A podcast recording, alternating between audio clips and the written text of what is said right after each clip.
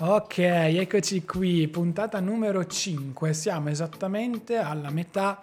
numerica di quello che è il nostro percorso perché siamo alla puntata numero 5 su 10, quindi siamo lì lì e come vi avevo anticipato questa sarà la puntata legata alla disciplina. Disciplina che eh, è diciamo così fondamentale. è un concetto che non mi è mai appartenuto perché io Mm, non ho mai, anzi vi raccon- ve, la, ve, la, metto così, ho fatto sin da piccolo, mio papà mi ha fatto fare praticamente qualsiasi genere di sport,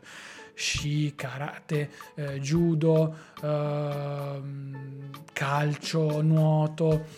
tutti, veramente li ho fatti tutti, tutti senza mai concretizzarne uno, pur essendo un grande amante dello sport, di qualsiasi genere di sport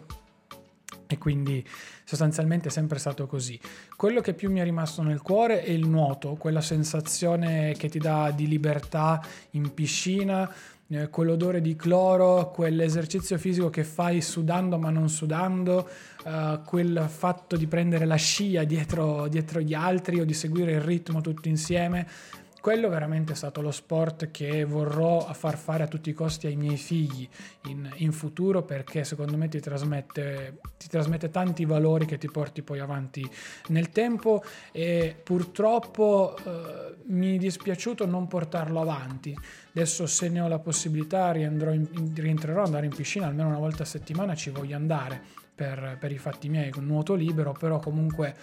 ammetto che mi sarebbe piaciuto magari, non dico sviluppare una carriera, però farlo concretamente ehm, sin da piccolo perché ti porta anche tanti benefici fisici, questo, questo sì, io poi sono un po' cicciottello per cui male non, non mi farebbe.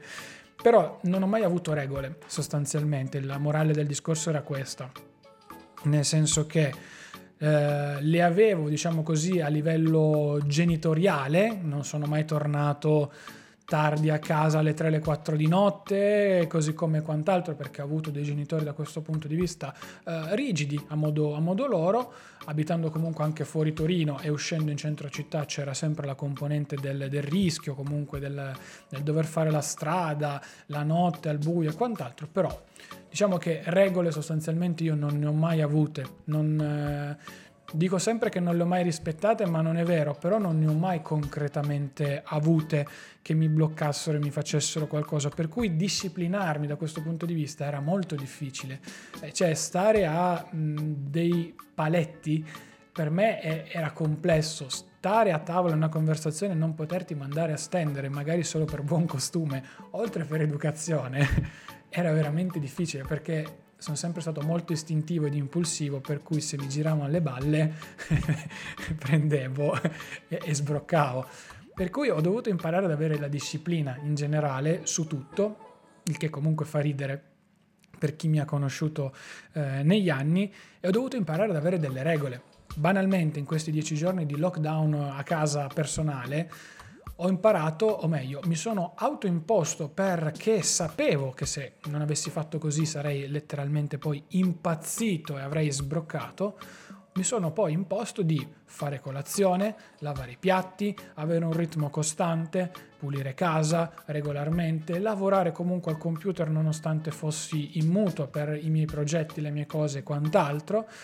godermi la casa, quindi giocare un po' alla play, guardarmi qualche film, stare un po' sul divano, anche a fare niente, leggere qualche libro che ho fatto veramente veramente poco, ma comunque un pochino l'ho fatto, mi sono autodisciplinato e ho visto che poi sostanzialmente tutto ha funzionato. Discorso molto semplice,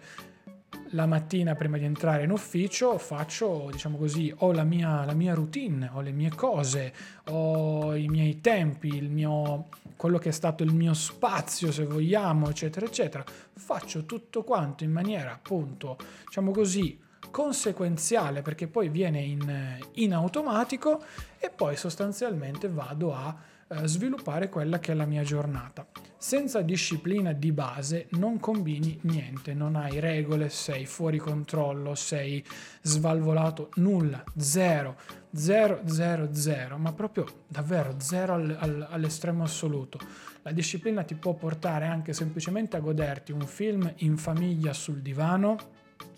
così come a prenderti del tempo per te perché ti serve, quindi non qualcosa che vogliono gli altri o che tu sei obbligato a prenderti contro voglia, sei tu che dici a te stesso che ne hai bisogno, sei tu che dici a te stesso che lo devi e lo vuoi fare, quindi ti prendi eh, tutto quel tuo messaggio e lo vai ad assimilare sostanzialmente. È un concetto difficile da da apprendere per chi appunto è, io mi sono sempre definito un cavallo pazzo nella vita, sempre, sempre perché sono imprevedibile. Se vi faccio conoscere mio fratello e faccio parlare con lui, eh, la prima cosa che dice di me è che sono fuori controllo.